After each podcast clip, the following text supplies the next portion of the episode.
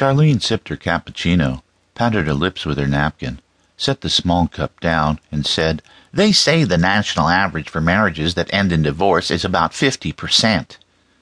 I guess you're right, Donna said, picking up her own cup and pausing. Imagine what it is here in Hollywood. Charlene thought for a moment about all the couples that she'd known since she moved to California a dozen years earlier. Gotta be 75 or 80% out here in trail mix land. Trail mix? Yeah, all the fruits and nuts seem to gravitate to Hollywood. You can't swing a dead cat without hitting some pansy ass hairdresser or an egomaniac with a messiah complex. This is no place for a single girl to go husband hunting. What made you come out here in the first place? Donna smiled. Partly because of the job offer from Columbia that was too good to pass up, and partly because of you and Jerry. I look at you two and see something I wish I had a husband and partner who seem to make things work despite the odds. Charlene said nothing, but sipped again at her cappuccino. She stared out onto the boulevard, absently watching the endless parade of Porsches and Mercedes. Donna sensed she'd hit a nerve. Have I said something wrong, dear? Charlene sighed. I'm afraid we may be falling into that 75% category. She looked down into her cup and played with the spoon. But you two seem so happy, Donna said. Are you sure? I wasn't at first, Charlene said, but there have been telltale signs and unexplained circumstances lately that lead me to believe that Jerry may be seeing someone else. Oh my, Donna said, reaching over to take Charlene's hand. You want to talk about it? Charlene hesitated pulled her hands back and laid them in her lap. There's not much to talk about. I don't have any concrete evidence. It's more like women's intuition, or a strong feeling, more than anything else.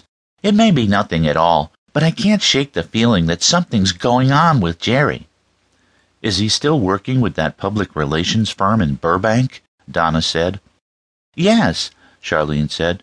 He's been with them since we moved out here. Why, in his first week, he landed Al Pacino as a client for his firm.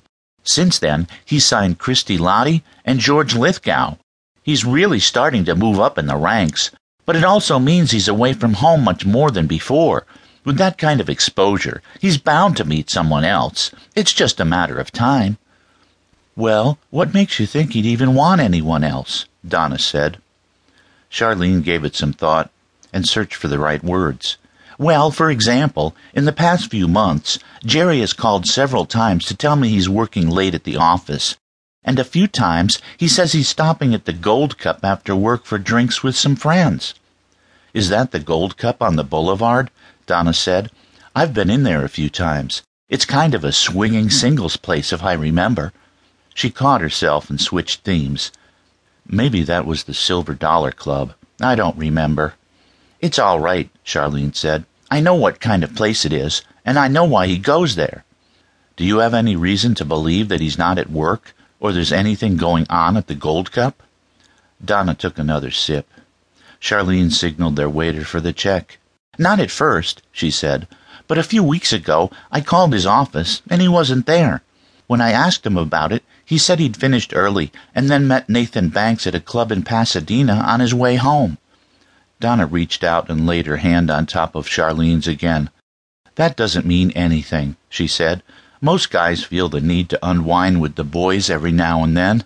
That's probably what Jerry's doing. I hope you're right, Charlene said. Or maybe the seven year itch just took twelve years to surface in Jerry, Donna said.